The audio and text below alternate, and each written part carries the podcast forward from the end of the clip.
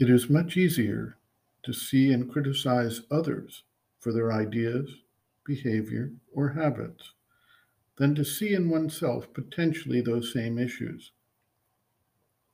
Jesus raised this issue in his Sermon on the Mount. And why beholdest thou the mote that is in thy brother's eye, but considerest not the beam that is in thine own eye? Or how wilt thou say to thy brother, Let me pull out the mote out of thine eye? And behold, a beam is in thine own eye. Thou hypocrite, first cast out the beam out of thine own eye, and then shalt thou see clearly to cast out the mote out of thy brother's eye.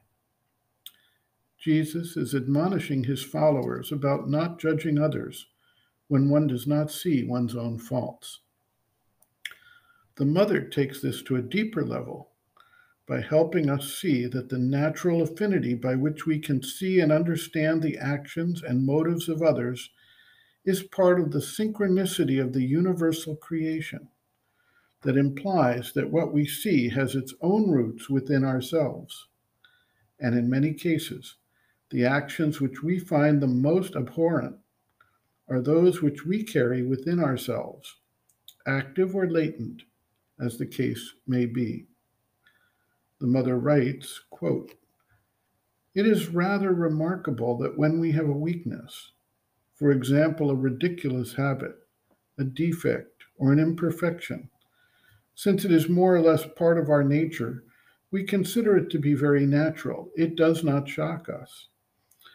But as soon as we see this same weakness, this same imperfection, this same ridiculous habit in someone else.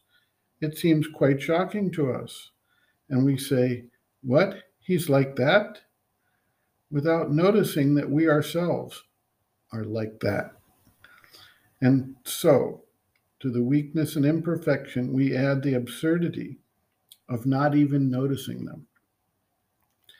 There is a lesson to be drawn from this when something in a person seems to you completely unacceptable or ridiculous. What? He is like that? He behaves like that? He says things like that? He does things like that? You should say to yourself, well, well, but perhaps I do the same thing without being aware of it. I would do better to look into myself first before criticizing him so as to make sure that I am not doing the very same thing in a slightly different way. If you have the good sense and intelligence to do this each time you are shocked by another person's behavior, you will realize that in life, your relations with others are like a mirror, which is presented to you so that you can see more easily and clearly the weaknesses you carry within you. In a general and almost absolute way, anything that shocks you in other people is the very thing you carry in yourself in a more or less veiled, more or less hidden form, though perhaps in a slightly different guise, which allows you to delude yourself. And what in yourself seems inoffensive enough becomes monstrous as soon as you see it in others. End quote.